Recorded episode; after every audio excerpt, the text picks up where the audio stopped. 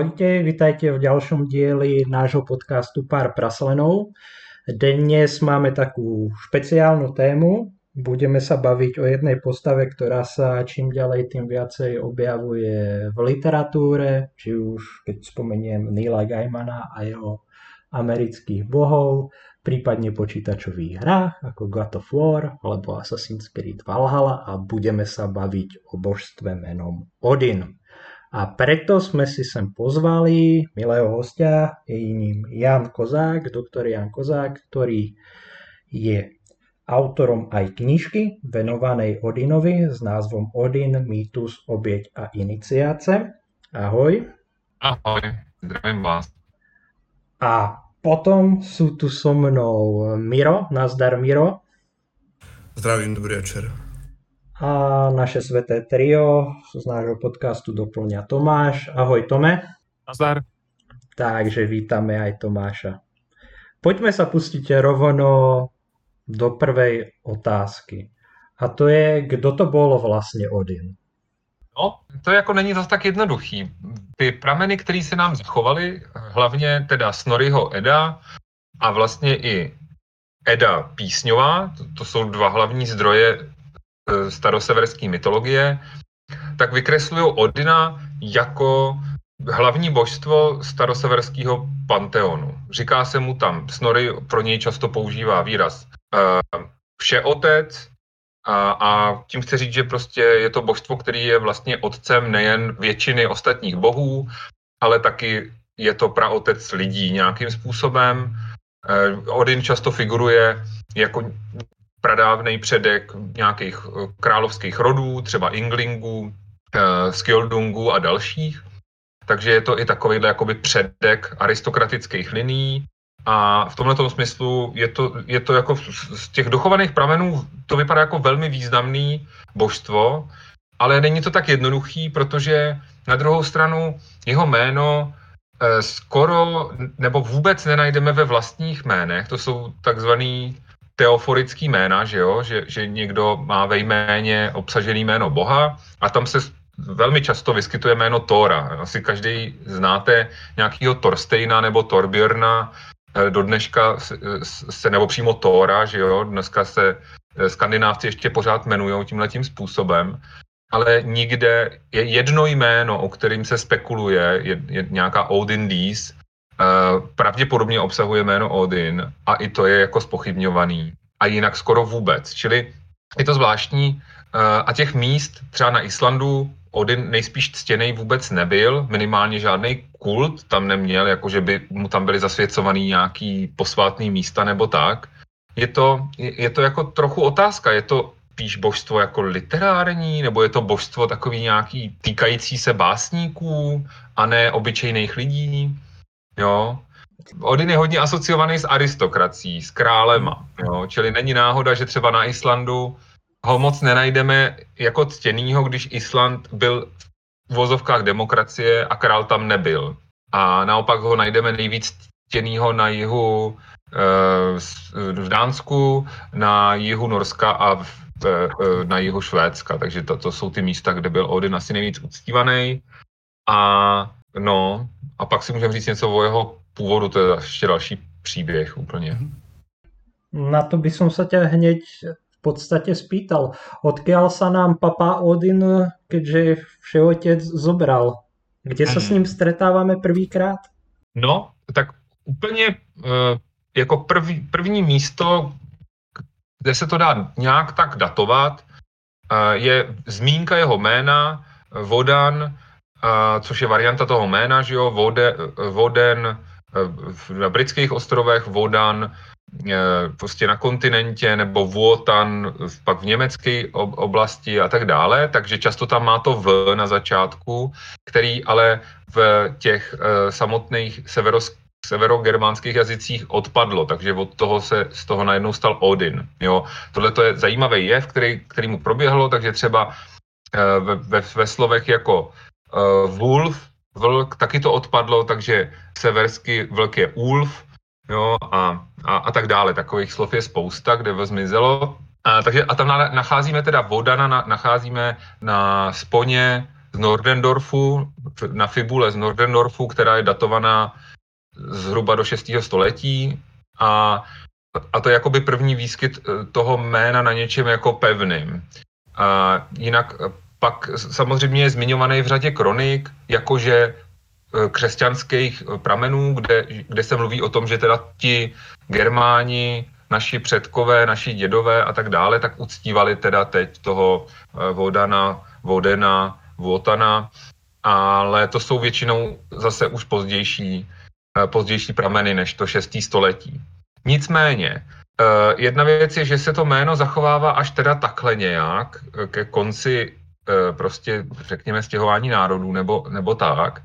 Ale jiná věc je, že je možný, že akorát to jméno nemáme zachovaný, ale je, ten jeho, eh, a ta, ta jeho přítomnost tam je.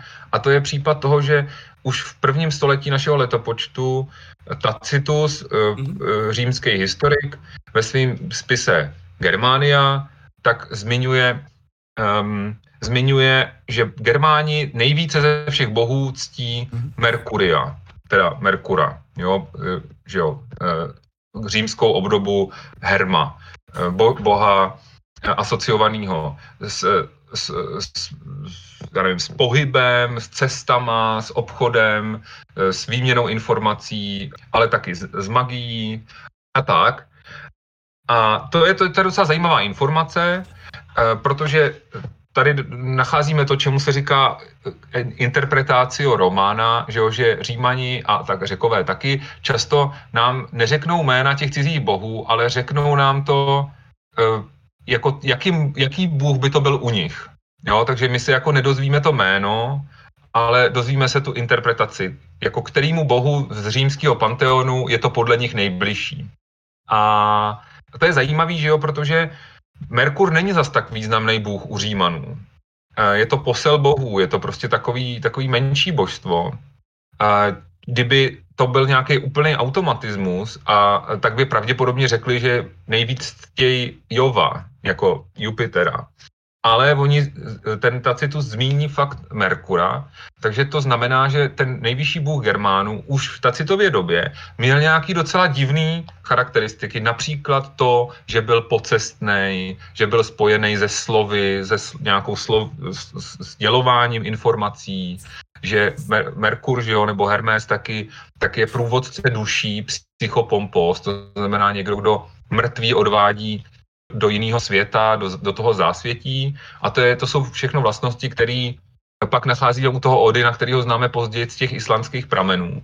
Takže je možný, že vlastně první doklad uh, Odina je už tohleto první století, ta zmínka o tom, že, že Merkura je nejvíc. Navíc je tam ještě jedna věc, kterou Tacitus říká uh, v té samé větě, a to, že tomu tomu božstvu přináší lidský oběti.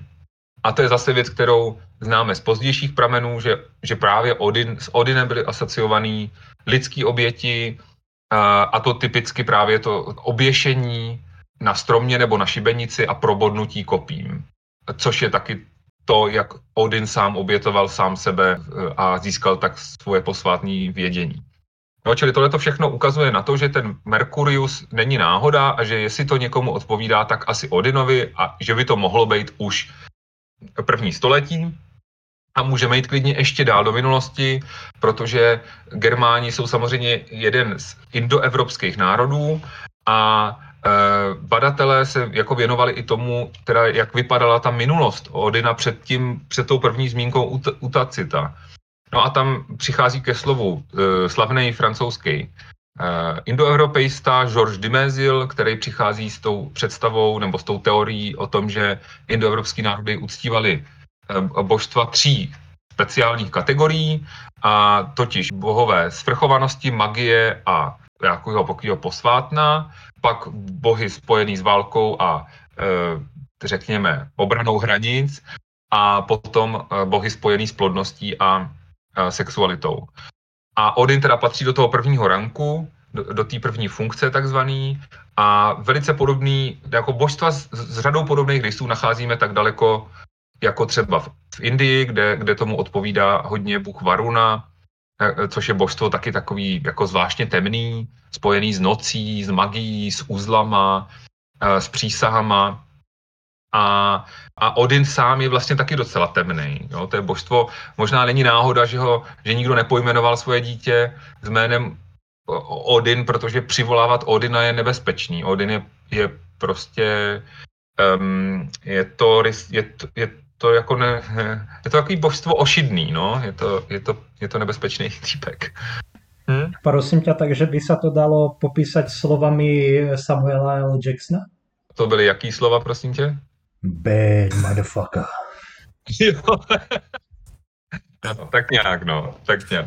Tak ani neviem vlastne, kde začať, ale mne napríklad napadlo to, že ja som párkrát čítal Eh, v anglických ako keby prepisoch na britských ostrovoch práve týchto pôvodných germánskych básní a podobne bol Odin cenzurovaný a namiesto Vodan alebo ako Votan oni mali tú eh, svoju formu, tak tam v podstate bola formulka Os, čo vlastne znamená iba Boh. A aj to Os pôvodne pravdepodobne vzniklo z runy Ansus, ktorá je práve s Odinom spájaná. A Os je vždycky ako keby začiatok mien ako Oswald alebo Osmund a podobné veci. Čiže tam je nejaká hypotéza ohľadom toho, že mohlo by to práve ešte prežívať v týchto menách trošičku. A druhá vec ešte k tomu akože napovedá aj to v podstate, že napríklad Langobardi tuším a ešte, neviem či aj Góti alebo kto, tak okrem tej klasickej verzie s dvojitým V ako Vodan, tak mali aj verziu Godan, z čoho vlastne potom skrátili na God, ako Boh. Čiže vlastne ho ako keby dali iba na nejakú tú úroveň hej, toho všemohúceho, ktorého proste mali kresťania. A toto sa ešte vlastne tuším v nejakej ságe alebo v niečom nejakom starom uh, severskom zdroji tiež spája s tým, že v jednom zdroji v podstate Frein manžel je iba Odr. A tam zase to G ako keby je e, zamočané alebo teda stiahnuté a v podstate mal by to byť nejaká jedno zmien Odina. Hej. Uh, takže vlastně nevím, čo na toto hovorí odborník. No, tak je, je to určitě takhle. Když se vrátím k té staroanglické otázce, tak tam skutečně staroanglický futhork, teda ta uh, abeceda runová, která je nám dochovaná, tak na tom místě, kde ty ostatní skandinávci, uh, teda ty ostatní germáni, ostatní básně zmiňují runu As nebo Ansus, tak tam je skutečně os a má to význam ústa. Takže je to, je to nějaká náhrada, protože jméno Ás už bylo moc pohanský. Mhm. A máme tam, máme tam variantní náhradu, ještě jako krásně to ilustruje, že tohle tomu nahrazování docházelo, protože taky runa th, th jako uh, uh, runa th, která je v ostatních, ostatních, uh, ostatních Germánů jejím, jejím významem Thurs, teda obr, uh, jotun, tak u, uh, v tom anglosaském futorku je její význam thorn, teda trn. Takže zase je, jakoby vý, vý, význam, no, význam je něco problematického, ale radši se tam nepoužije ten výraz hmm. obr, ale místo toho nějaká zástupnost. Čili v tom staroanglickém futorku rozhodně docházelo k tomhle cenzuře a Eh, akorát to, ta runa As je As, to vlastně tam nikdy není úplně jasný, co je tím myšleno. Jo? Máme řadu míst, kde se říká uh, uh, nějaký všemocný As a pokud to není specifikovaný, tak my vlastně nemůžeme vědět, jestli je tím myšlený Odin mm-hmm. nebo Thor. To jsou ty dvě nej, nejčastější varianty toho, co, je, co tím může být myšlený. No a potom k tomu Godanovi, no to je jasný, to je báječná, to je krásná, hrozně zajímavá legenda, to je, že jo, Origo Gentis Langobardorum, a neboli z, z, z rod národa Langobardů a, a je, to, je to báječný, že jo, Langobardi jsou vlastně dlouhovousáči a ta legenda vypráví o tom, jak Godan a Freya, jak vlastně jsou zatažený do sporu Langobardů a Vinilů a nakonec Freya tak trochu pře, e, přechytračí toho Godana protože doporučí těm Lagobardům, aby šli do boje i se svými ženami a ženy si uvázaly vlasy kolem tváře, tak aby, si je, aby vypadaly jako fousy a Odin pak požehná zrovna tomu tomu vojsku, kde je tolik těch dlouhovousáčů. Je docela vtipný. A, a podle mě to patří nějak do toho, eh, do toho mytologického Eh, jako je to nějaká paralela války Asů a Vanů, ale je už tak vzdálená, že to nejde úplně, eh, že to nejde úplně jednoduše srovnat. No. Ono mne osobně to vždycky připomíná v podstate ako keby boli tie okruhy, kde práve bolo nejaké to majoritné božstvo. Niekde bol Odin, niekde bol Freyr, niekde bol Tyr a v podstate práve toto môže byť jedna z tých legend, kde sa reálne stretli tieto dve skupiny a v podstate e, vzniklo z toho tento mýtus. Ešte k tomu napríklad tak môžem, ma napadlo vlastne, že aj Odin je ako, e, tuším aj v tvojej alebo vašej, teraz neviem, či si týkame, vykáme, e, prednáške to bolo, že vlastne on bol prvý a on vlastne je spojený s hovorením a podobne. Čiže aj to označenie ústa by práve mohlo byť čisto pre neho, hej, len to už je také diskutabilné. Tu by som do toho vstúpil, Miro. Ja si myslím, že každý, kdo požehná skupine ZZ Top si zaslúži byť velepený. Áno. Hej. No. OK, Honco, můžeš? Sorry, jsem ti do toho tak skočil.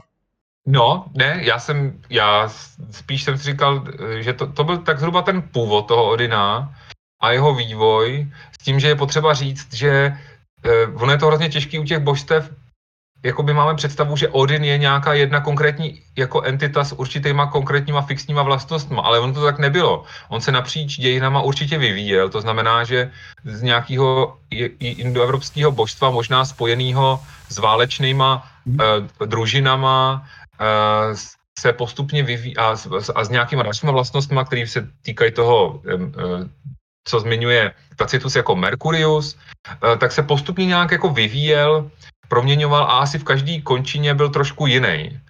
A v každém o, jako údobí byl trošku jiný. Takže je to spíš takový, jako nějaká, má to nějaký semantický jádro, o kterém se dá bavit, ale je potřeba vědět o tom, že napříč časem a prostorem to variovalo. No. OK, povedali jsme si, odkiaľ prišiel a moja ďalšia otázka je, a to Ako vyzeral? Mal nejaké špecifické rysy? Například špičatý klobouk jako Gandalf? No, tady narážíme na eh, jednu důležitou věc, kterou bych chtěl jako výrazně předeslat. A to je, že, um, že my se potkáváme s těma nejpodrobnějšíma popisama Odina až uh, z doby po christianizaci. Jo? A to znamená, že my se setkáváme s popisama my jako, když si přečtete Edu, jako tu písňovou Edu, která je možná většina z ní je z doby před křesťanský, tak tam se dozvíte, že, že se má tendenci věšet a že se má tendenci, eh, to, že, že ty oběšenci s ním nějak souvisejí. Pak se tam dozvíte, že jedno svoje oko obětoval, to znamená, že je jedno OK. Pak se tam dozvíte, že má něco společného s poezí. Pak se tam dozvíte, že uh, má koně Sleipnyho, ale teď z hlavy vám neřeknu, jestli je tam, jestli tam je řečeno explicitně, že má osm nohou, jo. A pak se tam dozvíte, že často přichází na nějaký místa jako cizinec nebo pod nějakým pseudonymem. Ale většinu ostatních věcí se dozvídáme až z pera křesťanů, hlavně teda Snorriho Sturlusona, který psal ty svoje věci ve 13. století, to znamená jako 250 let po eh, obrácení Islandu na křesťanství. A křesťani eh, typu Snorriho, takovýhle jako řekněme vlídně zaměřený křesťani, kteří chtějí tu starou tradici uchovat, tak ale už k ní nemají ten postoj jako, eh, jako za, za dávných časů, kdy to fakt byla ta, řekněme vážně, braná kosmologie. Ty bohové byly ty síly, které ovládají a strukturují svět a byly to takové jako metaforické uzly, který jasně na sebe můžou v některých situacích brát jako antropomorfní podobu, ale ve skutečnosti to jako um, ve skutečnosti to post, nějaký takový jako superhrdinský postavičky nejsou. A co dělá Snorri? Že právě to postupně mění na folklor nebo na nějakou takovou jako zábavnou historku. A takže ten Odin v těch popisech, který pak máme, a já vám tady jeden ten popis schválně přečtu, tak z něj dělá člověka.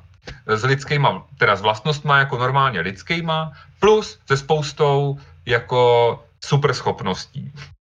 Jo, takže to je něco jako kdybyste se šli hrát eh, Dungeons and Dragons a, eh, a měli postavu, která je na 24. úrovni nebo tak něco. ale, ale to je vlastně hrozně daleko od toho, jak bohové reálně fungují. Už, už je to prostě proměna té postavy v, eh, v, v, v takovou nějakou literární postavu. Jo? A tak já vám schválně přečtu, co Snorri e, píše o Odinovi. A měli bychom zatím spatřit ty skutečné vlastnosti toho původního božstva, které se skrývají za tím nánosem toho, že to je vlastně superhrdina tady v tom pojetí. Snorri říká, nejvíce si vážili Odina, který ho tam fakt pojímá jako, jako lidskou postavu, jako nějakého čaroděje.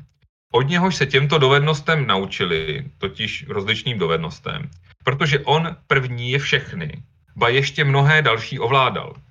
K tomu, že byl tak vysoce ctěn, přispěly tyto jeho vlastnosti. Když dlel mezi svými přáteli, měl tak krásné a ušlechtilé vzezření, že se ve všem srdce smálo. Byli však na válečném tažení, jímala z něj nepřátelé hrůza. To proto, že znal umění, jak změnit vzhled a podobu podle potřeby. Jo, čili to je nejspíš narážka na to, že božstva můžou mít svoji jako laskavou a hněvivou tvář. U toho Odina ta hněvivá tvář uh, hraje docela významnou roli, protože jedno z jeho příjmí je igr, a to znamená děsivý. Jo, čili on asi tu, tu hněvivou nebo temnou tvář ukazoval velmi často. Čtu dál. Druhým důvodem bylo, že mluvil tak důvtipně a obratně, že všichni, kdo ho poslouchali, měli jeho řeč za jedinou pravdu. Pronášel vše v rýmech, jak se dosud děje v umění, kterému říkáme básnictví. On a jeho kněží a kněží jeho svatyně jsou nazýváni tvůrci písní, protože toto umění zavedli v severní, severských zemích oni. Čili tady vidíme božstvo spojený s poezí, možná s jazykem samotným, se zrodem jazyka, s rodem schopnosti uh, mluvit uh, řečí vázanou, což je nějaká jakoby posvátnější, vyšší řeč, než je normální řeč. Schopnost mluvit v metaforách, které jako od, odkrývají souvislosti mezi věcma a, a jako jakýsi napojení na princip inspirace. Totiž eh, tajemnýho, tajemný zdroj, z něhož vychází lidská tvořivost. Uh, Odin dokázal způsobit, že jeho nepřátelé v bitvě oslepli či ohluchli, nebo byli ohromeni hrůzou, takže jejich zbraně sekaly asi tolik, co košťata.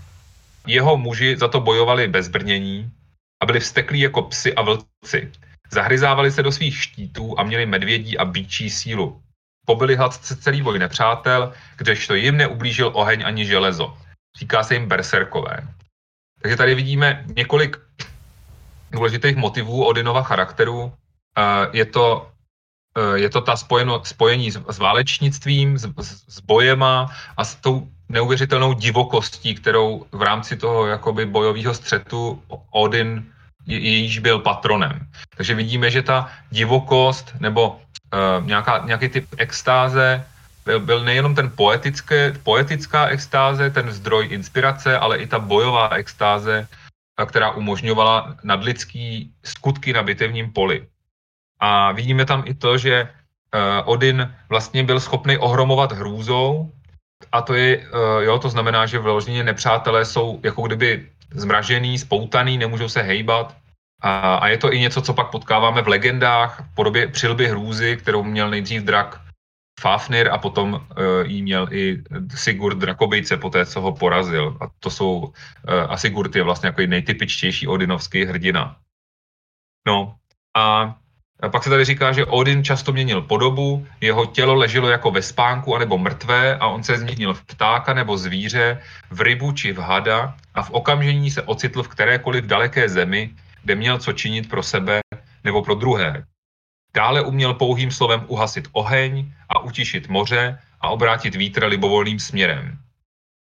A, jo, čili zase vidíme, to jsou, to jsou vlastnosti vlastně božstva, schopnost cestovat, vyskytnout se kdekoliv, najednou v nějaké podobě dorazit někam, navštívit lidská sídla nebo, nebo sídla nějakých bytostí ještě úplně jiného řádu, mít podobu zvířat, jo, v tom archaickém modu myšlení je to tak, že vy potkáte nějaký divný zvíře, to zvíře s váma nějak zvláštně interaguje a pak někam zmizí nebo nevím, nebo máte pocit, že vám sdělilo nějakou informaci a vy v tu chvíli dojdete k závěru, že to byl Bůh, akorát měl na sobě podobu zvířete a, a to, t, e, takhle, takhle to proběhlo. Jo? a to tím uhašením ohně a utišením moře a větru, tak nejspíš souvisí s tím, že skutečně Odin byl spojený se, s, s tím patronátem nad živlama. Tahle ta zmínka je, je odražená i v tom ve slavném pasáži z arabského cestovatele Ahmada ibn Fadlána, který popisuje pohřeb těch severanů na Volze, kde, kde prostě jeden z těch severanů říká, že ten pohřeb byl dobře požehnaný jejich pánem, protože v jednu chvíli tam jako zafičel vítr a odvál ten popel někam a že to je dobrý znamení. Takže uh, tohleto zjevně, a to je ten pán, který je pak tam spojovaný s, tou, s tím, že přijme toho hrdinu nebo toho uh, knížete, který je tam pohřbívaný v tom zásvětí, čili ve Valhale. No.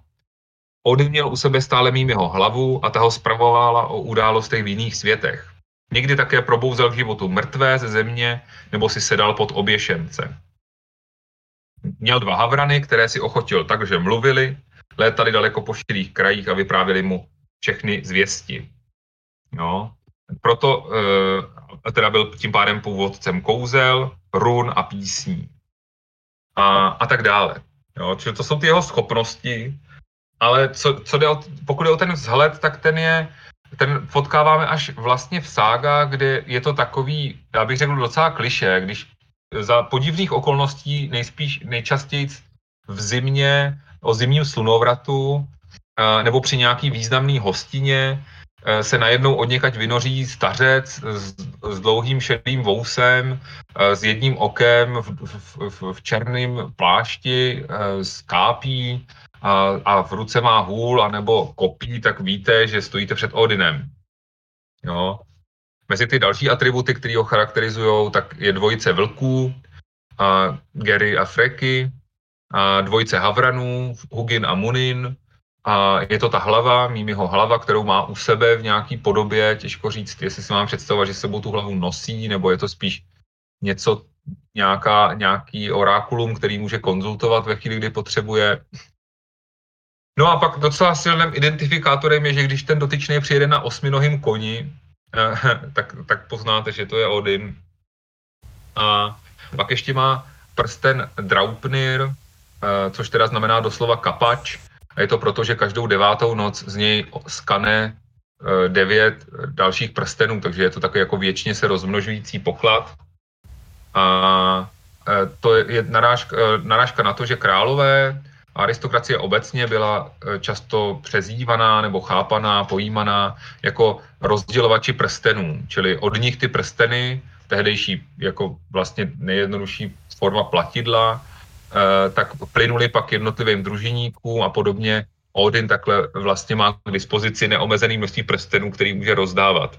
No, tak to jsou asi ty hlavní, hlavní poznávací rysy, který jsem tak jako skombinoval z různých pramenů na který dává dohromady Odinovský, Odinovský charakter. Povedali jsme si v podstatě jeho atributy, ako vyzeral. Povedal si, že vždycky přišel, keď sa mohl eh, najesť a napiť zadarmo. Teda ho mohli ľudia čakať, čo je, čo je dobrá vlastnosť, chválim a samozrejme, že teda sprevádzal bojovníkov a podobne. A ako vystupuje v ságách? Je to postava negatívna, je to postava pozitívna, alebo je to taký, taký neutrál? No, tak hlavně je potřeba říct, že fakt Odin je z těch, z větši, ze všech těch ostatních bohů je nejčastějším návštěvníkem lidského světa. Že ne, že by eh, Thor občas k lidem taky nedorazil, občas ho taky narazíme na nějakého Tóra v ságách, ale Odin je tím bohem, který dělá právě tohleto toulání, nebo to poutnictví, že, že prostě je tím pocestným, který přichází tam a onde. A v ságách je to samozřejmě už uh, většinou poznamenaný tím, že uh, jsou všechny zapsaný zase už v době křesťanský, kdy je teda Odin oficiálně v podstatě ďábel. Takže e, získává ještě trochu temnější rysy, než jak je měl e, sám od sebe a už sám od sebe byl docela temný. A tak, takže občas e, občas je to, je to takový, že, že čtenář dostává od toho, od toho autora ten mrkanec, jako tohle byl ďábel.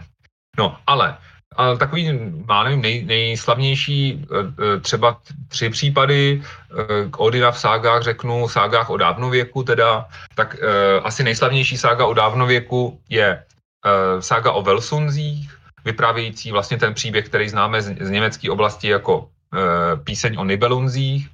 A, a to je ten týž příběh v mnoha ohledech. Hlavní hrdina Sigurd nebo Siegfried, který je vychovávaný e, teda v té severské variantě e, Reginem, e, kovářem, a, jeho, a nakonec jeho úkolem získává, nebo jako setkává se s Valkýrou, Sigurdrífou nebo Brynhildou a e, vydává se pro dračí zlato, poráží draka a tak, tak jeho, je, už jeho, už jeho ode, otce e, Sigmunda Odin velice silně provází, vyskytuje se vlastně na, na hostině, kdy se Sigmundova sestra Signý prodává, prodává za Siggeira a mezi Eh, vlastně Sigmundem a Signý je nějaký takový lehce incestní napětí, jakože přestože jsou bratr a sestra, tak jsou si možná sympatičtější, než by měli. A v tu chvíli, kdy se teda Signý provdává teda už za někoho jiného, tak najednou vkráčí do síně, rozrazí se brána a přijde teda ten stařec eh, a stařec vetkne do eh, stromu, který roste uprostřed síně, meč a prohlásí, že Eh, jenom ten, komu je to souzeno, tak tento meč vytáhne, nečeš odtančí pryč.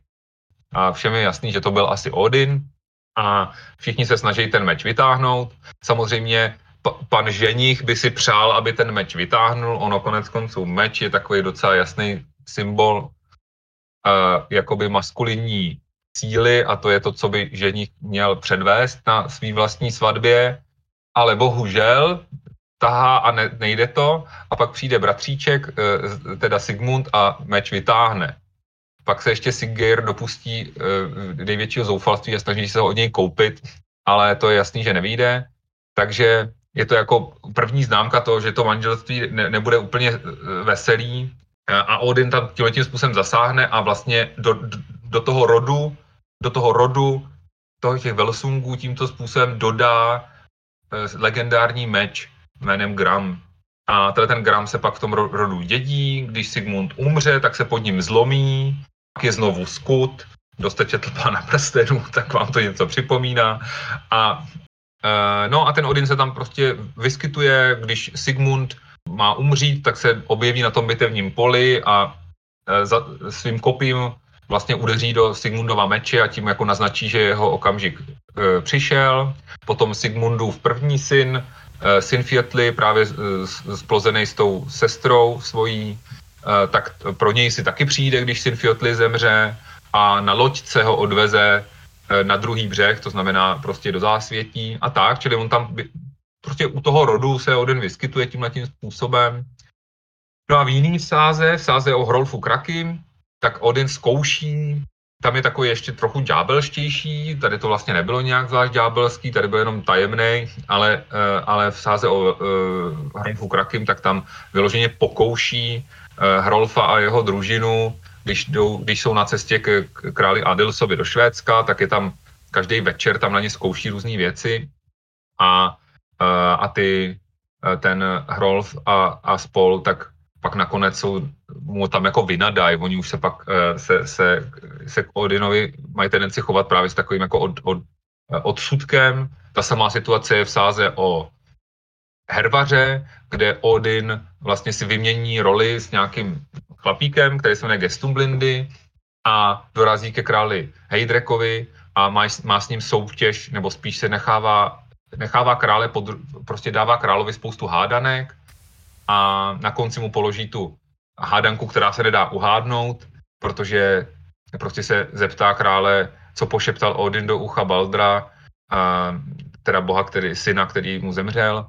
A odpověď na tu otázku zná jenom Odin nebo Baldr, z čehož král pozná, že ten, kdo před ním stojí, musí být Odin. A, a je to mimochodem scéna zase, která se odráží, že ta neuhádnutelná otázka, která je, má nestandardní charakter, ta neuhádnutelná hádanka, která je na konci té soutěže a nedá se uhádnout, tak je to přesně ten typ otázky, kterou položil uh, Bilbo Glumovi, co, mám, co to mám v kapsičkách, uh, tak je, je právě tohle. Může to znát jenom ten tazatel a je to prostě vlastně jako podvod. A, no, a, a tam teda ten král Heidrek v tu chvíli řekne, táhni do pekel ty stvůro, vytáhne meč a vrhne se po Odinovi, takže vidíte, že to není už úplně jako úcta k nejvyššímu bohu uh, starých severanů, už je to už je vnímané spíš jako taková čertovská postava, která přichází toho krále pokoušet a, a přivodit mu zlý osud.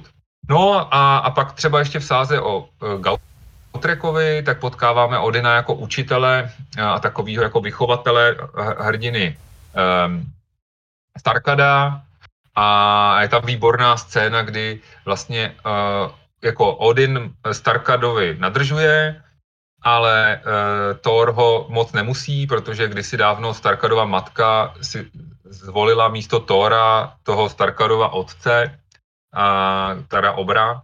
Takže Odin jednoho dne přivede Starkada do prostřed hvozdu, kde sedí 12, uh, kde je 12 trůnů a na nich sedí 11 postav, sám ten vychovatel, Starka to ještě neví, že to je Bůh, eh, tak si sedne na ten 12. trůn a přivítá ho mezi ostatníma a, a začne mu vlastně udílet dary. A říká, že prostě ho budou ctít všichni uh, šlechtici. Ale sedí tam ten rozžárlený Thor a ten mu vždycky přisadí něco špatného, takže řekne Starkadovi, obyčejní lidé tě budou nenávidět. A Thor a Odin řekne, ale ty, Starkade, budeš mít tři lidské životy.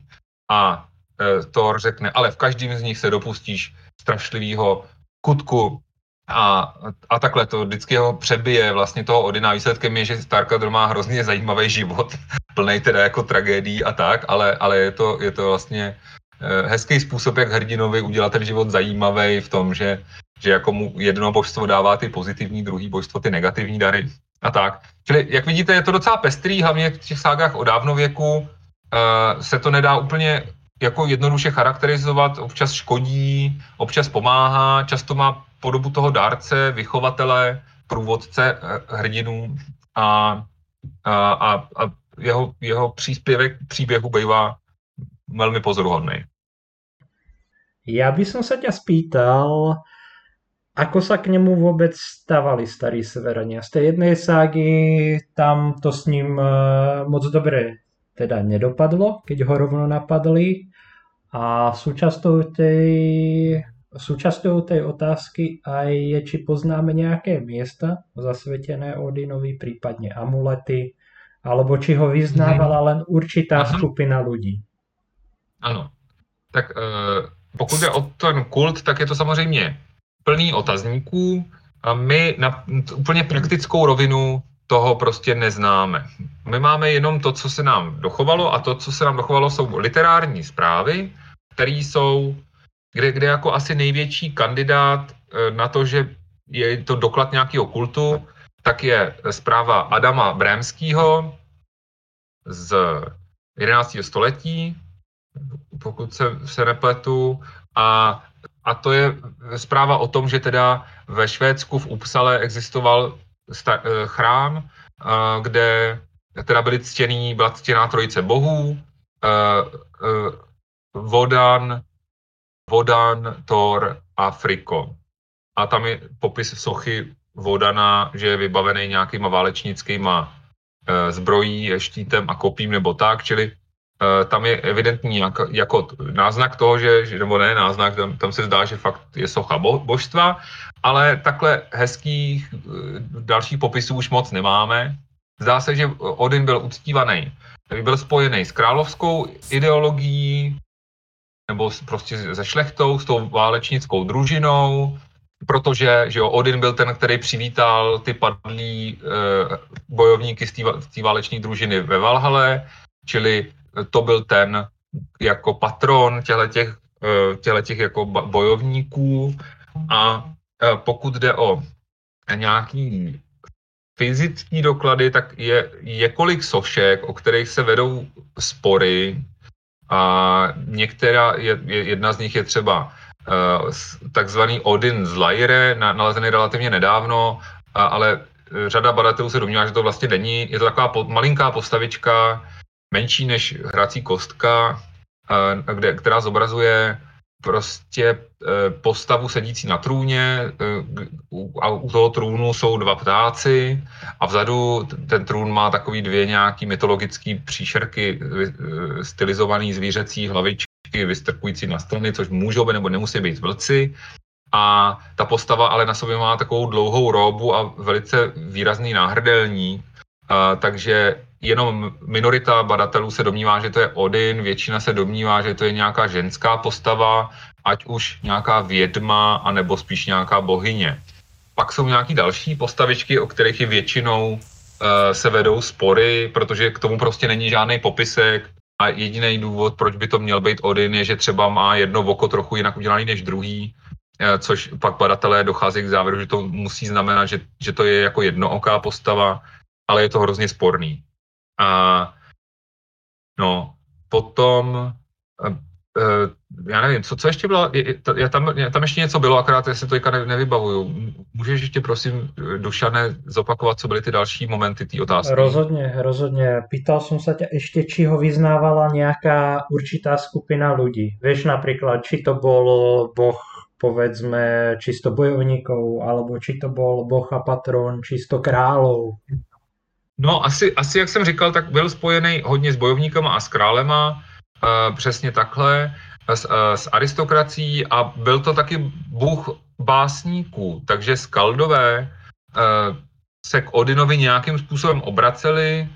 Asi nej, nejhezčí uh, příklad tohoto toho je skal, asi nej, nej, nejslavnější skaldů Egil Skalagrimson, který měl skutečně k Odinovi, soudě podle tý jeho ságy, takový jako osobní vztah, byl to prostě jeho bůh, on se do něj i trochu stylizoval, když byl naštvaný, tak, tak měl takovou křeč ve tváři, že jedno oko vlastně se mu přivřelo, druhý do široka otevřelo. E, vlastně když přišel o ty svoje syny, tak, e, tak to bylo trochu podobné, jako když Odin přišel o Valdra a vlastně tak bral, tu, bral si útěchu vlastně z poezie. Čili Eh, je to taková hezká ukázka toho, jak ten vztah, vztah k tomu božstvu mohl vypadat, jo? že to je takový jako váš přítel, k němu se obracíte, který, kde, kde je, příhody svého života vlastně nacházíte eh, oporu třeba v truchlení, tím, že to božstvo taky prošlo nějakýma těžkostma a připodobňujete svůj, jako, jako křesťani dělají takovýto imitácio Christí, nápodoba Krista, tak tady vlastně je to jako imitácio Odiný, že ten svůj život stylizujete do, do života eh, toho božstva, no, tak takhle nějak to třeba mohlo vypadat, ale uh, uh, pak je otázka, jak vypadala nějaká konkrétní kultická forma, tak tam jsem říkal, že, že už v té Upsale, jak píše Adam Brémský, tak tam jako se jednou za devět let dělal velký obětní rituál, kdy se věšelo po devíti lidech, devět koní, devět psů, devět prostě od všech zvířat, co, co, na, na, na, na nějakou, nějaký ten obětní strom, tak to je nějaká praxe, která asi s Odinem eh, byla spojovaná a, a až to mohlo vést až teda k oběti králům, jo, že ta nejvyšší oběť je vlastně oběť krále a, a to taky je něco, co, co nacházíme v té sáze o Gautrekovi, konkrétně je to král Víkar, který je takhle obětovaný tím Starkadem Odinovi. A tím vlastně Odin jako nenechává loď plout, dokud tady ty oběti nedojde. A pak teprve ty lodě zase začne koukat vítr a můžou se pohnout dál. No, tak, to, tak to ukazuje na tohle. Takže to v tom písni o Harbardovi, což je vlastně hádka Harbarda, což je Odin a Tóra, tak Harvard vmete do tváře Thorovi, že, uh, že Odinovi patří jarlové, zatímco Thor má jenom otroky.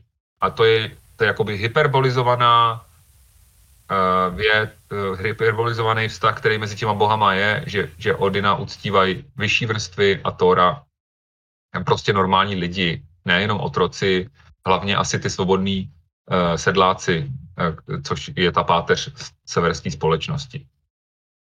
Já bych se tě spýtal, ty si byl v podstatě aj v Škandinávii A čisto len zo zaujímavosti, uh, stretol si sa alebo pátral si po nejakých toponymách pomenovaných po Odinovi, či sa s nimi stretávame, ja neviem, Odinov vrch, Odinov útes, Odinové jazero. Ano, ano to, je, to je ano, to je pravda, to je další doklad, další doklad kultu v Dánsku hodně a jak jsem říkal, v Dánsku a ve v Jižním Švédsku a v Jižním Norsku, tak na těle těch místech nacházíme docela dost toponym, který o- obsahují jméno Odina. Takže tam je zřejmé, že tam, tam, jsou, tam jsou přesně takový to jako Odinův háj, Odinova svatyně a tak dále. Čili tam je zřejmé, že, že nějaký kult probíhal a, a je, to, je to docela, eh, v rámci možností dobrý doklad. Eh, že, že to není halucinace. Já jsem vlastně v, v, ve Skandinávii, já jsem jako nejvíc času strávil na Islandu a v Norsku a konkrétně v Norsku jsem byl v Bergenu, což je vlastně západní Norsko a to je to jedno z mála míst, prostě západní Norsko a Island jsou ty dvě místa, kde vlastně ty místní jména pojmenované po Odinovi určitě nejsou. Jo? Čili to je ta oblast, kde, kde Odin ctěnej nebyl, ale ale nějak ctěnej musel být, nenutně tím, nenutně jak prostě lidem v širém, v širém smyslu, ale prostě ty básníci to jméno znali, neustále je zmiňovaný v těch skalských básních, v každém třetím Kenningu v podstatě. A, a Snorri je toho plný, čili tam je zřejmý, že na nějaký úrovni se jako vědělo o významnosti tohoto božstva, ale je otázka, jestli mu byly přinášeny oběti. Prostě podobně jako se velice dobře vědělo o tom, že existuje Loki, ale nejspíš nikdo Loki mu žádný oběti nepřinášel, že jo? Tak, to, tolik. Hauk. Děkuji ti, náčelníku. Chalani, nějaké otázky? No ja som sa chcel spýtať zase k tomu, akože pred uh, stredovekou literatúrou, hej, celému mýtu, že či vlastne sú k tomu ako nejaké uh, nálezy alebo niečo podobné, lebo napríklad keď sme preberali ako v úplne prvom podcaste bitku e, v Teutoburskom lese a keď to skončilo, tak je tam viac menej zase tak teoreticky doložené, že v podstate mnohých tých preživších Rímanov tam už povešali na stromy a podobne, obetovali to nejakým tým božstvom, jeden z nich pravdepodobne bol Votan, ďalej v podstate, keď Langobardi mali nejaké tie svoje pohrebiska a podobne, tak v podstate tiež e, ich hroby napríklad boli u tých zasvetených bojovníkov, tak v podstate bolo pri nich zapichnutá palica alebo kopia a podobné záležitosti, že či niečo takéto nejakých zdrojov historických alebo archeologických prostě máme doložené alebo niečo podobné? No, to je... Um, já, si, já si přiznám, že uh, tomhle si jako nevzpomínám na žádný jednoznačný doklad. Jediná věc, co, co mě tak jako přichází na mysl, je e, docela um, taková jako nedávná interpretace přilby ze Sutton Hoo, mm-hmm. uh, teda z takový hezky vybavený mohyly v Anglii, uh, kde, uh, kde teda se badatelé Neil Price a, uh, a další tak tvrději, že při, já jsem ji teda viděl v, v muzeu a neviděl jsem to tam, ale oni to nějak vidějí, že jedno z těch očí je zdobený jinak než to druhý a že by to mělo jako naznačovat, uh, naznačovat jednookost a že ten náčelník, teda, který to měl mít na hlavě, tak v tu chvíli, kdy si to nasadil, tak to byla zároveň jako maska uh, spojujícího symbolicky s Odinem. Ak môžem aj do toho, aj som čítal práve o tom tú štúdiu, tak v podstate tam ide o to, že tie uh, ako keby obočie, ktoré na tej prilbe, tak je vykladané granátmi a pod jedným obočím sú zlaté pliešky a pod druhým nie, aby sa v podstate odrážalo. To jo, vlastne, jo, jo. Ako, ja som vždy Odina chápal ako boha, ktorý je v podstate zosobnená ambícia v čomkoľvek. Ten zápal pre nejakú tú vec taký, že reálne človek môže sa stratiť, čiže chytiť berserk alebo niečo podobné, len preto, že chce niečo dosiahnuť.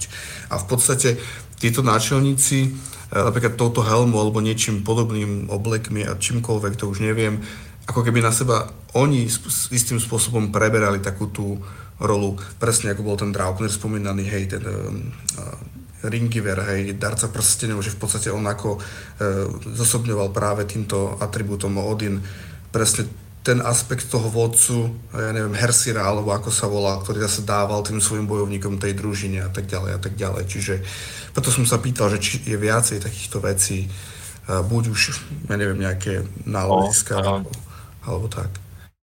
No, já si myslím, že já teda vlastně o, o něčem dalším nevím, když tak v hlavě si procházím um, ty, ty, ty právě studie, co jsem viděl, ty slavný mohylový nálezy, že jo, třeba Gokstad nebo Oseberg, tak prostě nevím, nevím o tom, že by tam pro, prostě byl ten Odin přítomný víc, než, um, než takže bychom to znásilňovali, ty prameny, takže není to tak snadný, no.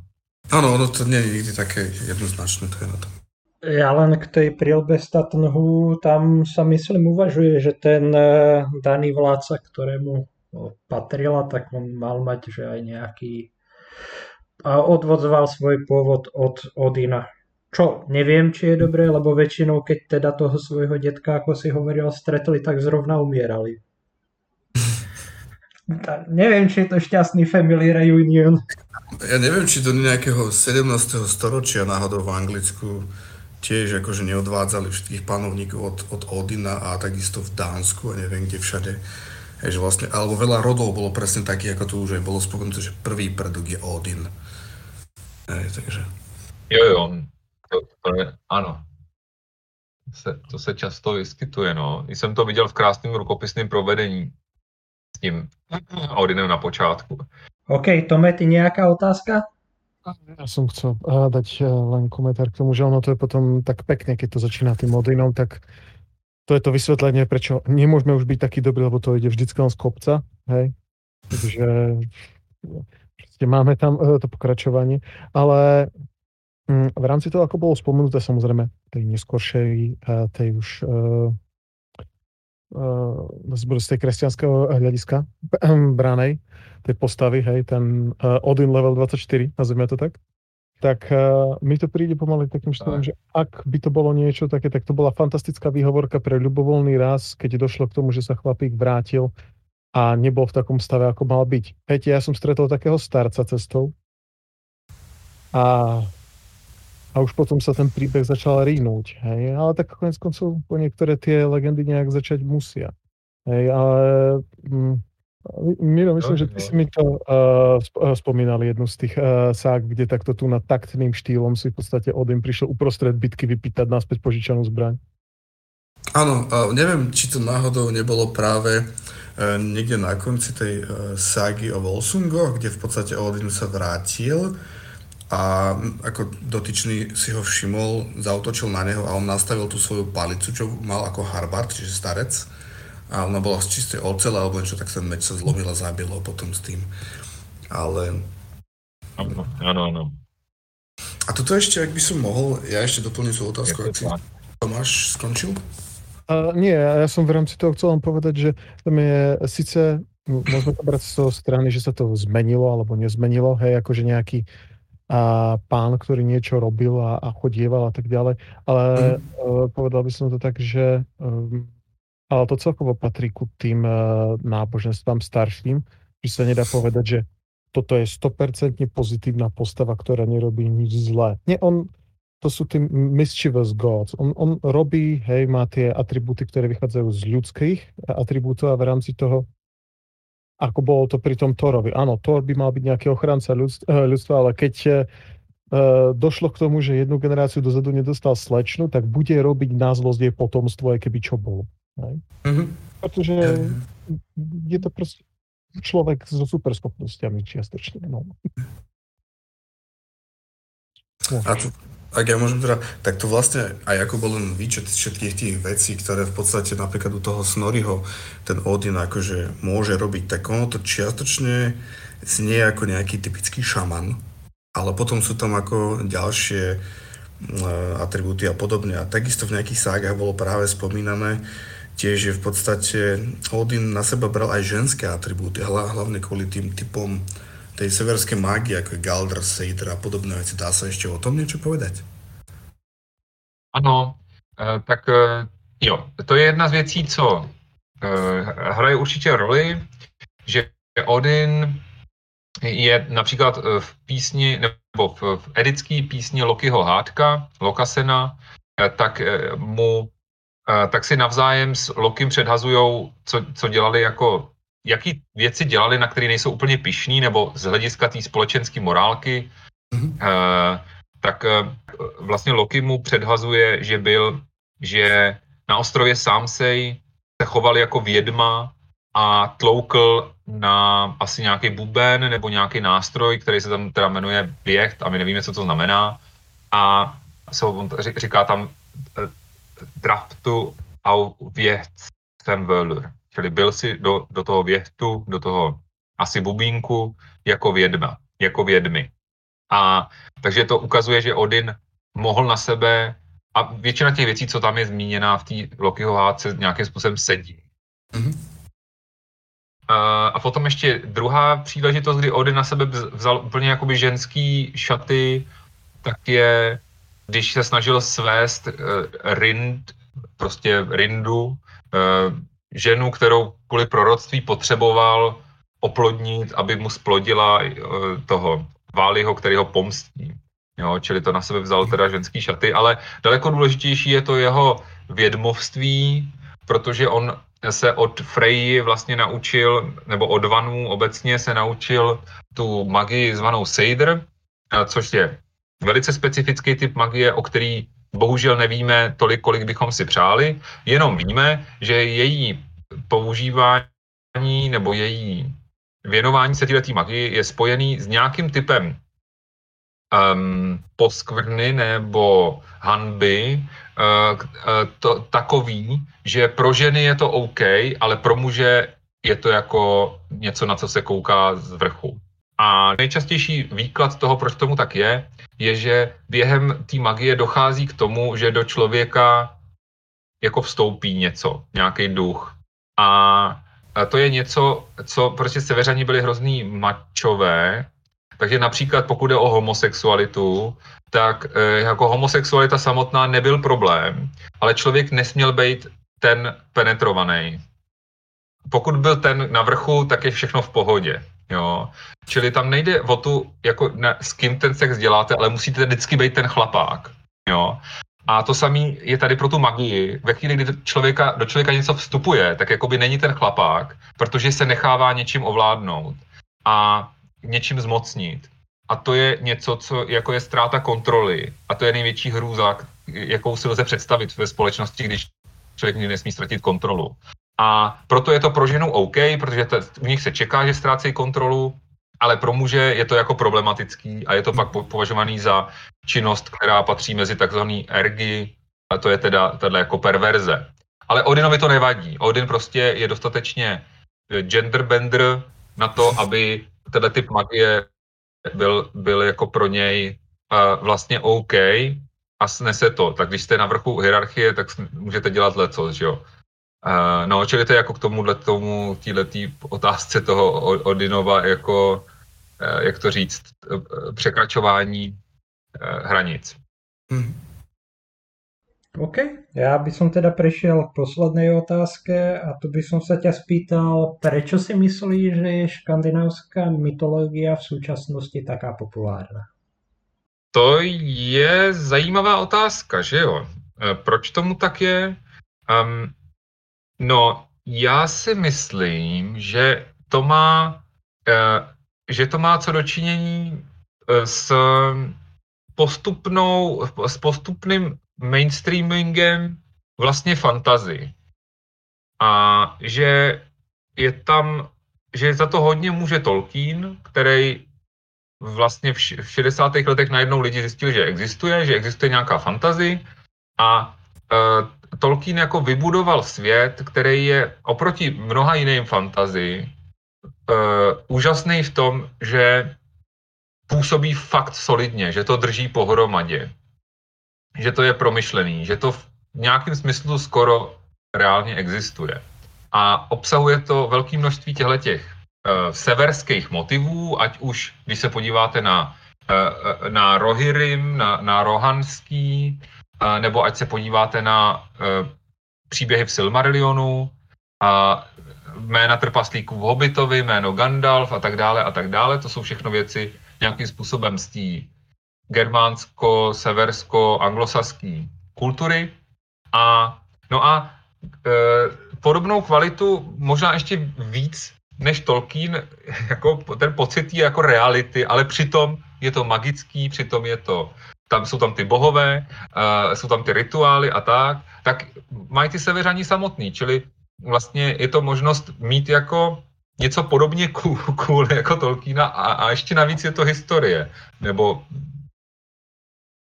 nebo jako, jako většina těch seriálů a her se historií nemá nic společného, ale to nevadí. Je to vlastně jako taková tolkienistická fantazie. No. Čili já si říkám, že to, to je jedna z, jeden z významných důvodů. Je, je tohle ten boom vlastně fantazy a uh, praotec fantazie Tolkien a hlavní inspirace Tolkiena jsou severani. Takže jestliže člověk má jít k pramenům tohohle toho, uh, jsou to severani. Dalším důvodem může být, že naše civilizace teďka je ve stavu takovýho, takový jako um, změkčilý ufňukanosti a tě, ergo nám imponujou barbaři prostě. Jo? A prostě barbaři, který to má jasný, když, když máš meč, buď přežiješ nebo ne, naschledanou. Jo, čili vlastně takováhle nějaká jako jednoduchá Uh, uh, jo, podobně jako Římani, že jo, to, to, je, to je proč Tacitus napsal tu Germánii. Uh, vlastně ty Římani v této době, Tacitus ještě nebyl úplný maximum úpadku, ale už ta římská říše měla tenhle ten narrativ, jako šmankote, tady jsou lidi, kteří strávějí 8 hodin denně u kadeřníka, jo, říkali tehdejší Římani. To není možný, upadáme. Jo? A tím pádem vzhlíželi k těmhletěm vznešeným divochům na severu, který ještě takhle skažený nebyli. A když to tak přeženu, tak muži tam byli muži, ženy tam byly ženy a tak. Čili je tam tady ta, jako tady ta projektivní fantazie o tom, o tom jiným národu, kde je ještě neskažený. Tak možná kousek něčeho takového taky hraje, kromě teda tohoto Tolkien fantasy a tak, tak je tam i ta idealizace toho divocha, Eh, a ještě navíc ten divoch není nějaký divoch, já nevím, z Ázie, z Afriky nebo z Jižní Ameriky, ale je to předek Evropanů. Jo? Takže je to, je to jako, eh, že od Evropani jsou, když bychom to tak zjednodušili, tak je to kombinace toho pohanského prvku, ať už Slovanů, Germánů nebo Keltů, a potom jako civilizace na tom jihu, která vždycky byla eh, Eh, minimálně v těch nejstarších dobách byly vždycky, byla vždycky napřed. Jo, to je to právo, e, retorika, matematika, filozofie a to všechno, to jsou ty řekové a římani. To jsou ty dva, dva kořeny e, a pak je to barbarikum. No a pak ten třetí kořen je samozřejmě jako židokřesťanství. A, a tak, tak prostě to barbarikum je důležitý element a o těch severanech toho víme v nějakém smyslu nejvíc. No. Eh, prostě eh, udrželi se až do, nevím, eh, až do 10. 11. století v relativně svébytný podobě a potom nám hezky ve, ve 13. 14. století zapsali strašně moc pramenů, což není ten případ, že to je ta smutná realita Slovanů, že tady žádný Snory nebyl, a, a, a kvůli tomu všichni pláčeme, protože ne, ne to, nemáme něco podobně hezkého ze slovanského prostředí. A takže hold i my Slovani vzlížíme, pokud nás zajímají barbaři a, a, a pohání a tak, tak nám nezbyde, než se obrátit e, k, k severanům. A v ostatní Germáni to dělají taky, že jo, Němci nemají nic, mají tu píseň o Nibelunzích a, a tím to hasne.